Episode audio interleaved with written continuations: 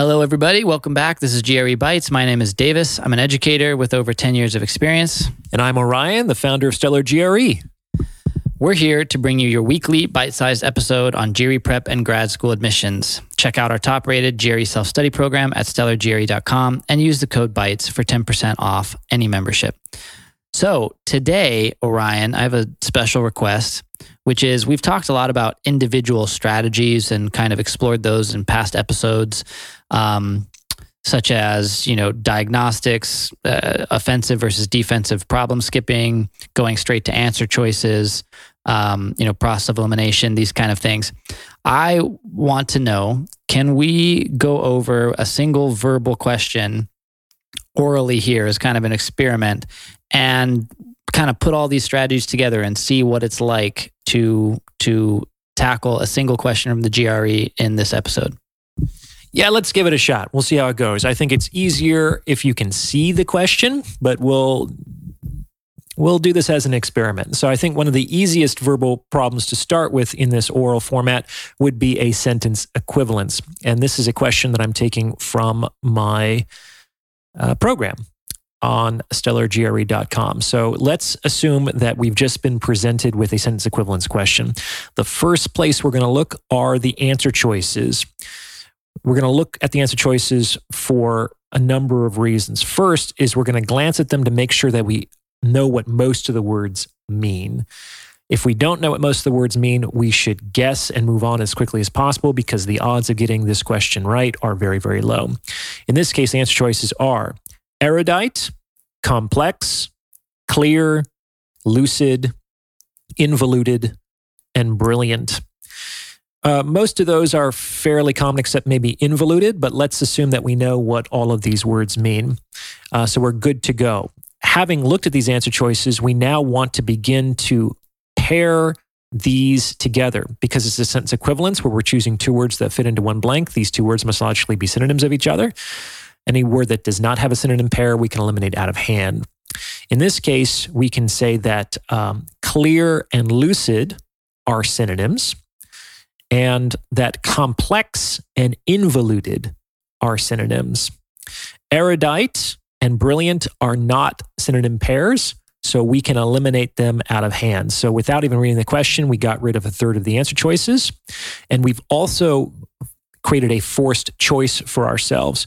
So rather than read the question and then try to figure out the best word that we know in our vocabulary out of the entirety of the English language that will fit in the blank, we now know that the answer is something like clear or something like complex. And that's what I mean by forced choice. And those two options are actually fairly different from each other. So it shouldn't be too hard to know whether we're looking for a word that means clear or looking for a word that means complex.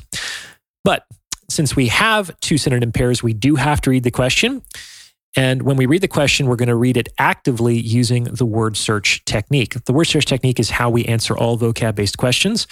We're basically looking for two kinds of words. We're looking for keywords and trigger words. Keywords are the words that directly relate to the blank. Trigger words reveal the direction of that relationship. That is, the blank and the keyword can either move in the same direction and be synonyms, or they can move in opposite directions and be antonyms. So let's actually read this sentence and see what happens. Here it is. Given the professor's often obfuscating methodology of instruction, it came as some surprise when his lecture on quantum mechanics was acknowledged as blank by some of his students.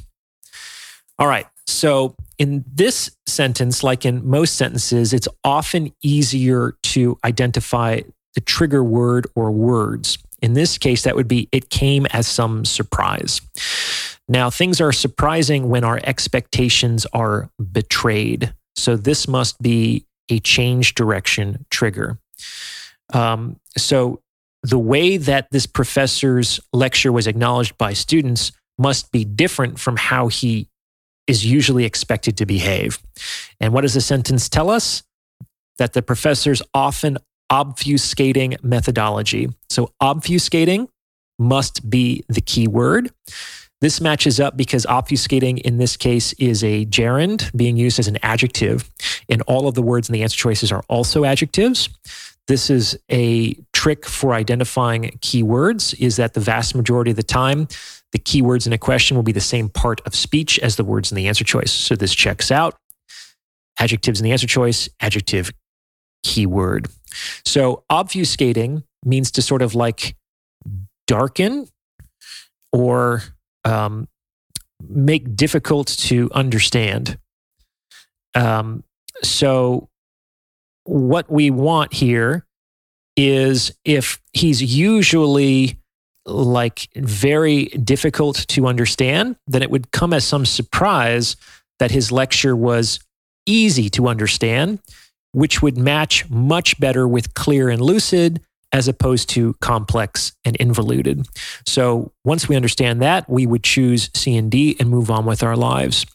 I'll just pause for a moment here and say why so many of these other options exist. It's like we're talking about a professor of quantum mechanics. Quantum mechanics are complex.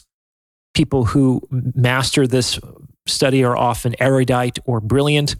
So about half of the answer choices here are what I call psychological association trap answers or pat answers, because these vocab words are psychologically associated with some of the story of the problem that actually has nothing to do with the deep structure of the question, which is what students are asked to respond to. So you should be able to solve this question in real time in less than a minute at a very casual pace. If you don't hesitate, if you know what you're about in the sequence of the strategy, and you know most of the words. Thank you, Orion. That was very illuminating. I hope it wasn't, complex for anybody. But the point is, one thing I just wanted to clarify is in order to go through these strategies, you have to recognize what type of problem it is right off the bat. And so when you have one blank in the sentence in the problem, then you know it's this type of problem that we just did. Not necessarily, because there are single blank text completion questions. So the way to tell the difference is to look at the shape of the buttons next to the words in the answer choices. So vocab-based words will always have vocabulary as answer choices. That's very easy to spot. Text completion questions will have little, it's a choose one, versus sentence equivalents will be choose many. They're going to have little boxes next to the answer choices for sentence equivalents, as opposed to text completion. The words will be in boxes themselves. And so it's kind of like the way the answer choices, the buttons look, is the fastest and easiest way to differentiate between a single blank text completion and a sentence equivalence question. Awesome. That completed the puzzle for me and just oral walkthrough. Little tips and tricks, once you practice them, put them, string them all together, as was just kind of demonstrated at a much more leisurely and explanatory pace. Every question can be super easy to solve. Thanks for tuning in. Please give us feedback if that was helpful to go through an oral question, go through a single question in an oral format as we just did. Love to hear from you. We'll be back next week with another episode of GRE Bites. And if you have any of that feedback or topics or questions, please email us at StellarGRE@gmail.com. We can address it on future episodes. And if you're ready to take your prep to the next level and learn all these little tips and tricks and practice them in real time for yourself, check out our top-rated GRE self-study program at StellarGRE.com and use the code BITES for 10% off. Thanks, everybody. Talk to you soon.